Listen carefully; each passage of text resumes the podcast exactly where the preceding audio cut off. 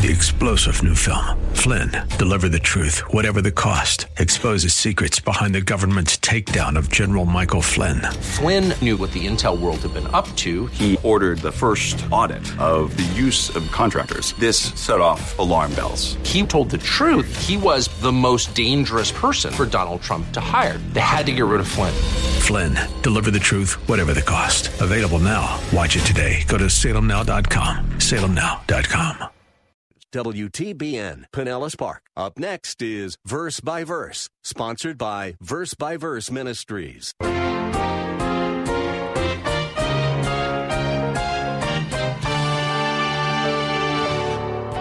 Now, someone may say, Well, I'm born again, I'm a true Christian, and I still don't see answers to my prayer. So, what do you say to that? Here's what I say to that. Principle number two. Principle number two the promise that Jesus gave in verse 8 about answered prayer is not only a promise for believers, that's where it starts, but it's a promise only for those believers who are praying according to the will of God. They're praying for those things that would be God's will. 1 John 5:14 says this, this is the confidence which we have before him. This is what we can be confident about. That if we ask anything according to his will, he hears us. So the question obviously is this, how do we know what his will is? That is a question that I suppose every Christ follower struggles with. Maybe you are wrestling with that right now, wanting to pray according to God's will, but unsure what that will is maybe even unsure of how to find out what it is. We will be considering that question today on Verse by Verse as we press on in our study of the Sermon on the Mount. Thank you for listening. Pastor teacher Steve Kreloff is guiding us in this detailed series of lessons from Matthew chapter 7. Pastor Steve is the teaching pastor at Lakeside Community Chapel in Clearwater, Florida, where he has been serving for more than 27 years. In the first few verses of chapter 7, Matthew recorded that Jesus cautioned us to examine our own lives before we try to help someone else deal with their sin issues. We need wisdom in identifying our own sins, and then we can ask God for wisdom in how to help others. In verse 7, where we started our last class, Jesus said, Ask, and it will be given to you. Seek, and you will find. Knock, and it will be opened to you. For everyone who asks receives, and he who seeks finds, and to him who knocks it will be opened. Now, here is Pastor Steve to continue the message that he began in our previous class. Now, a valid question to ask at this point is, is this When we do seek the Lord in prayer like this, how does He answer our prayers? How would we know when it's time and when it's right and how to, how to go about all this? See, you're not going to hear voices in your mind. That's not the way the answer is going to come. And you certainly shouldn't rely upon having a, a feeling in your life. We walk by faith, not by feelings. Listen, here's the key. It is assumed, though not mentioned here, it is assumed that those who are seeking God in prayer will also be spending time in His Word time in His Word, seeking out biblical principles that apply to your situation. Those who pray need to be looking to His Word because that's where the answers are. So while asking God for His wisdom, we need to be diligent in our study of Scripture where all the treasures of wisdom reside. Here's how John MacArthur, in commenting on this passage of Scripture, explains the process of looking to the Lord for answers and ministering to someone. He writes, God gives us many principles in His Word, but He does not give us specific methods or rules for every conceivable situation. For one thing, situations keep changing and vary greatly from age to age and person to person. To give specific rules for every circumstance would require a giant library of volumes. But even more important than that, it is God's desire that we rely on Him directly. He wants us to be in His Word, and without being in His Word, we cannot pray wisely or rightly. But even beyond our being in His Word, He wants us to be in fellowship with Him as our Father. Along with His perfect and infallible Word, we need His Spirit to interpret and illumine, to encourage and to strengthen. He does not want us to have all the answers in our hip pocket. That's really good. He doesn't want us to have all the answers in our hip pocket. The Bible is a limitless store of divine truth with a lifetime of the most faithful and diligent, which, which a lifetime of the most faithful and diligent study will not exhaust. But apart from God Himself, we cannot even fathom or start to fathom its depth or mine its riches. Now, listen to this. In His Word, God gives us enough truth for us to be responsible, but enough mystery for us to be dependent.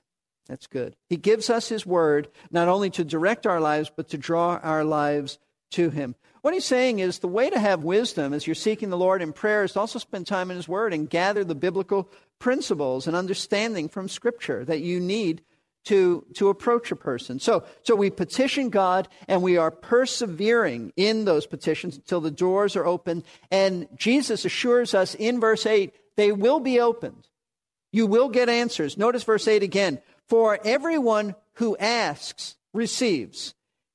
And he who seeks finds, and to him who knocks it'll be open. This is an incredible promise. This is a precious promise about answered prayer, but I'm afraid that this promise doesn't grip our hearts because some Christians read these, this verse and say, you know what? I know that, that the Bible is infallible. I know it's without any error. I know it's inspired, but I got to tell you, I don't think this is true. I don't think it's true. I've prayed for something long and hard, and God didn't answer me.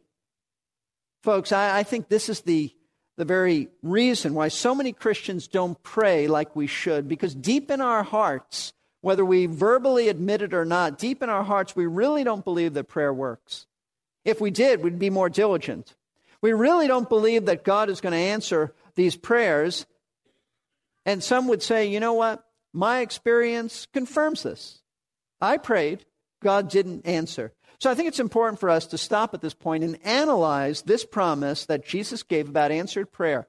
No question that's what he's saying. And we need to come up with some key biblical principles about the subject of God answering our prayers. I'd encourage you to write this down. I'm going to give you four principles about answers to prayer and specifically answers to this, to this prayer, this type of prayer that the Lord is talking about. Principle number one about answered prayer is this Jesus gave this promise of answered prayer only to those who are children of God. This is not a prayer for everybody. When he says, for example, in verse 8, for everyone who asks receives, the, the everyone doesn't refer to everyone in general, but rather to everyone who's a child of God. That's what he means. That's obviously what he means by the context. And those who are children of God, the only ones who are children of God are those who have, have repented of their sins and placed their trust in Christ as Lord and Savior. That's how you become a child of God. And that's why the next few verses refer to a son petitioning his father. What father wouldn't give his son the best gifts? It's all about a father. And that's why in verse 11 we, we read, If you then being evil know how to give good gifts to your children, how much more will your Father in heaven give what's best for you? And remember, the Sermon on the Mount was addressed only to Christ's followers. Therefore, only to those who knew God as, as Father.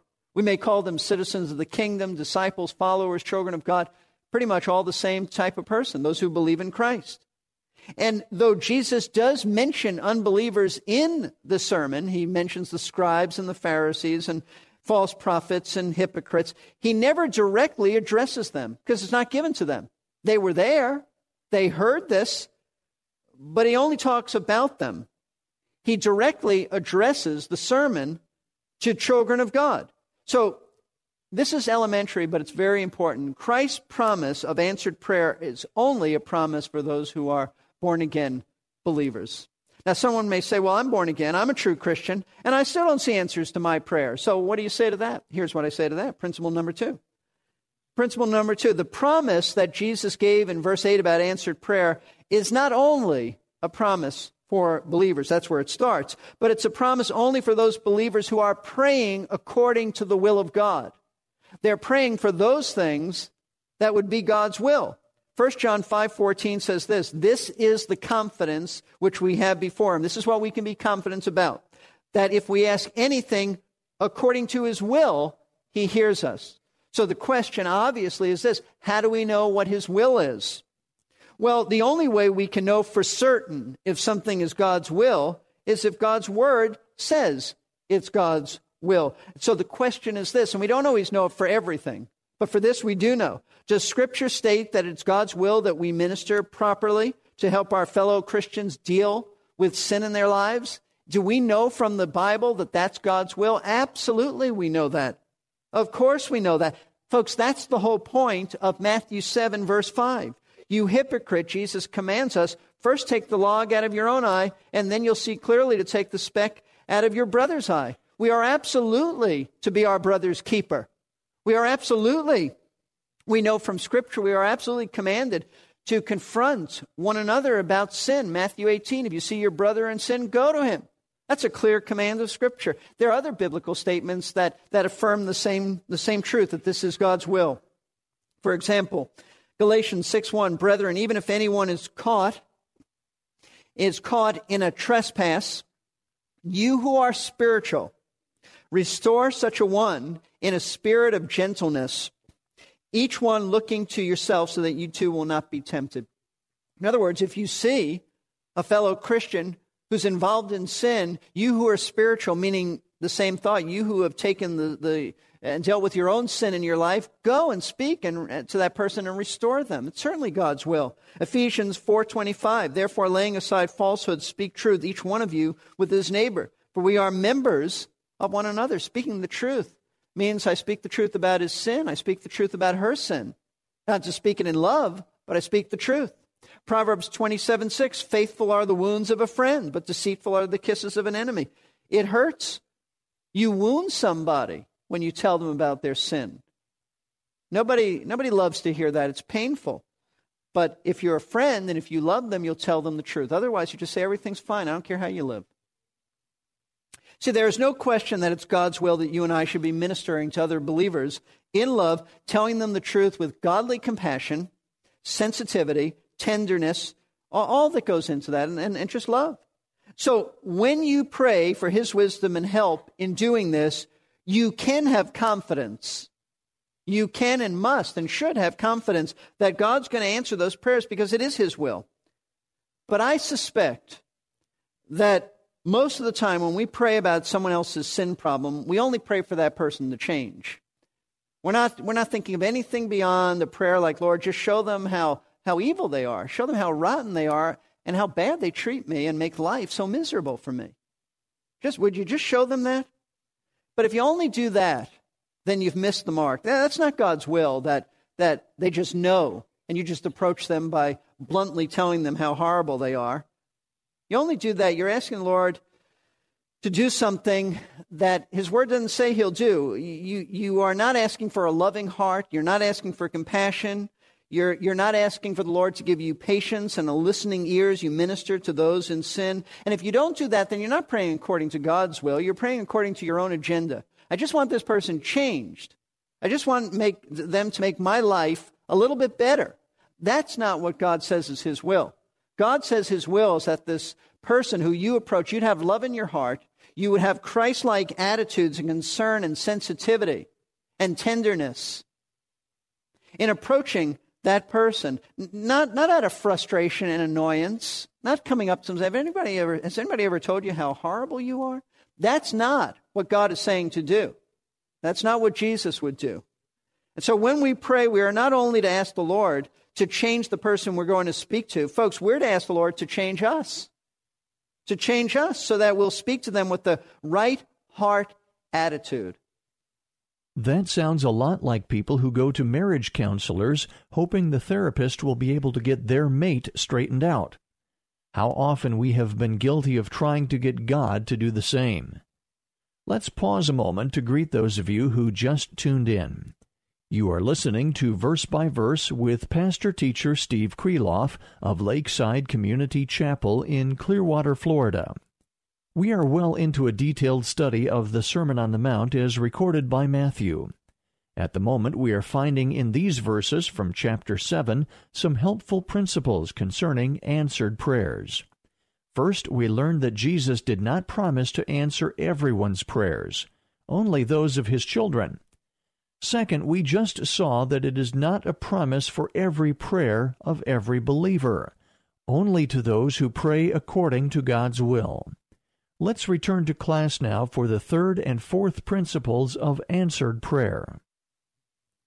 Principle number three about answered prayers this God's promise to answer our prayers are not only for believers, that's where it begins. And it's not only for believers who are praying according to the will of God, but also, and note this, it's only for believers who are walking in fellowship and obedience to God. Notice once again Matthew 7 5. I keep coming back to this because I believe this is the, this is the launching pad for the entire passage. Verse 5 You hypocrite, first take the log out of your own eye. Do you see that? then you'll see clearly to take the speck out of your brother's eye. Implied in that statement is this person is now spiritually fit to minister to another sinner because he's seen his own sin. This big telephone pole that was there, that was screaming, I am a self righteous fool, is taken out. It's confessed. It's repented of. Now this person has dealt with his own sin. Now he can deal with someone else. He's not talking about being perfect. None of us are perfect and, and we all sin, but it does mean that you recognize your sin. And though you may be struggling with it, you are repenting and you are confessing and you are making no provision for the flesh. You're not saying, well, I just have this problem and I got to live with it and I'm not doing anything about it. You are doing something about it. You're dealing with sin in your, in your life. Now, in order for God to answer our prayers, we need to be in obedience to Him. We need to be in fellowship with Him. This is consistent with what the rest of Scripture commands us to do for answered prayer. For example, Psalm 66, verse 18. If I regard, David said, iniquity in my heart, the Lord will not hear me. Now, to regard iniquity in our hearts doesn't mean that, that there's just sin in our hearts. We, we all have that. We, we're fallen creatures. But to regard iniquity means I recognize that what I'm doing is wrong and I'm not changing. I'm not ready to repent. I'm not giving this up. Not now. Well, if that's your attitude, number one, you have to question if you're really a believer. Number two, if you are a believer with that attitude, you might as well not even pray because David said, The Lord will not hear me. You're out of fellowship with God. God's not going to answer your prayer. And let me show you, just so you see, this is not isolated, not taking a text out of context. Let me show you 1 Peter chapter 3.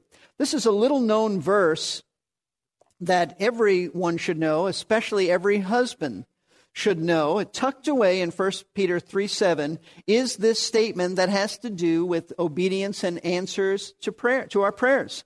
Verse 7 directly says, Peter says, You husbands, you husbands, in the same way, Live with your wives in an understanding way or manner. You know what he means by this? Husbands, live with your wives with sensitivity.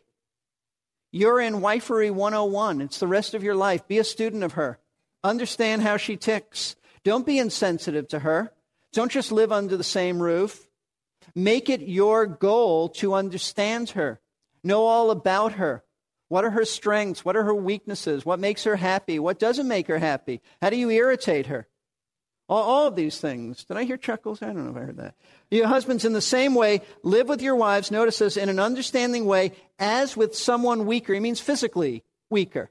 Treat her as a precious vessel. Don't lord it over her. Don't be bossy. Don't be like uh, the king and the king and I who just went like that, women. And they all came running. That's not what he's saying, just the opposite. Don't, don't remind her every day that you're the head of the home and she's to be in submission to you. So he says, dwell with your wives in an understanding, compassionate, sensitive way as someone who's, who's weaker than you. Don't threaten her with your physical strength. He says, since she is a woman, and show her honor. That means respect. Listen to her. Does she have good ideas? Does she make sense? Don't say, I'm the boss. That's it. I don't want to hear you. Listen, I'm saying this because I know there are many husbands who, who do just what Peter's telling us not to do. With reverence, he says, with respect, as a fellow heir of the grace of life. You and she are in this together. You're no special citizen in the kingdom, and she's beneath you. But notice this Peter says, so that your prayers will not be hindered so your prayers won't be hindered. That is to say, if you don't obey this husband, your prayers will not be answered because this is a sin to not treat our wives as Christ treats the church with love and compassion and tenderness and sensitivity and being a servant. If you don't do that, then you might as well not pray. See, it's the same, it's the same thing. The same thing we're talking about. God answers the prayers of believers who are praying according to his will, and believers who are in fellowship with him. If, if there is some sin in your life as you examine your life and say, Lord, what, what is there? Or you, you probably are very aware of it. If there's some sin you're holding on to and refusing to deal with, then God's not going to answer your prayers. And so this promise that Jesus gave is not a promise that pertains to you. Don't blame him for your own sin. Don't say, well, he didn't keep his word. No, you didn't obey and do what, what this verse is contingent upon. It is conditional, taking the, the log out of your own eye. Now, there's a fourth principle that I think is very important. Principle number four about answered prayer. The specific words, notice, that Jesus used in verses in verse 7 and then verse 8 to describe praying asking seeking and knocking all indicate that god answers the, the prayers of those who persevere in seeking him. That's very important that we be persistent and not give up. See this is a promise for believers yes. For believers who are praying according to god's will yes. For believers who are in fellowship with christ yes. But this is only a promise for those who are like that who continue to pray and refuse to stop praying for wisdom and, and discernment and courage and loving sensitivity in approaching someone about their sin. In other words, those who pray with persistency and steadfastness will receive from God answers to their prayers. Those who don't will not. Now, I suspect that most of us give up too quickly in praying for those issues that we, we know are God's will because his word tells us. And, and we pray for a little while and then we give up. Why do we give up? Well, probably because we're just very impatient. We're impatient Americans who are used to instant gratification, getting whatever we want. And it doesn't work that way. And we need patience. But there's more than patience that's needed to persevere in, in our prayers. We also need to believe God and have faith and confidence in the Lord to answer our prayers in His perfect timing. See, faith is the reason and note this that God so often doesn't answer our prayers right away. He could, but He doesn't. Not often. Why? Because He wants to deepen our faith, He wants to cultivate our faith. And He does this by putting us in the place where we are forced to keep leaning upon Him. You, you come to the end of your own resources and you say, Lord, this is, I know this is the only way that this will ever happen. I need your wisdom. I need your prayers. I need your help. I need your, your compassion. I need your love. I can't do this without you. There's a deepening of faith. And Lord, I, I believe this is consistent with your word, and I'll, I'll not let you go. It's kind of like Jacob, who grabbed hold of God in the Old Testament and would not let him go until there was a blessing. With that, we need to begin wrapping things up for today. It has been a treat to have you with us for another verse by verse. Let's go over those four important principles we need to understand if we want our prayers answered. God only answers the prayers of His children, and He does so only when they ask according to His will, when they are walking in obedience, and when they pray with faith and persistence. Verse by Verse is a daily radio Bible class taught by Pastor Steve Kreloff of Lakeside Community Chapel in Clearwater, Florida. Pastor Steve has been serving at Lakeside for more than 27 years, and these radio adaptations of his messages are produced by Verse by Verse Ministries. We are a faith ministry supported by the prayers and gifts of listeners who we hope are first faithful to their own churches.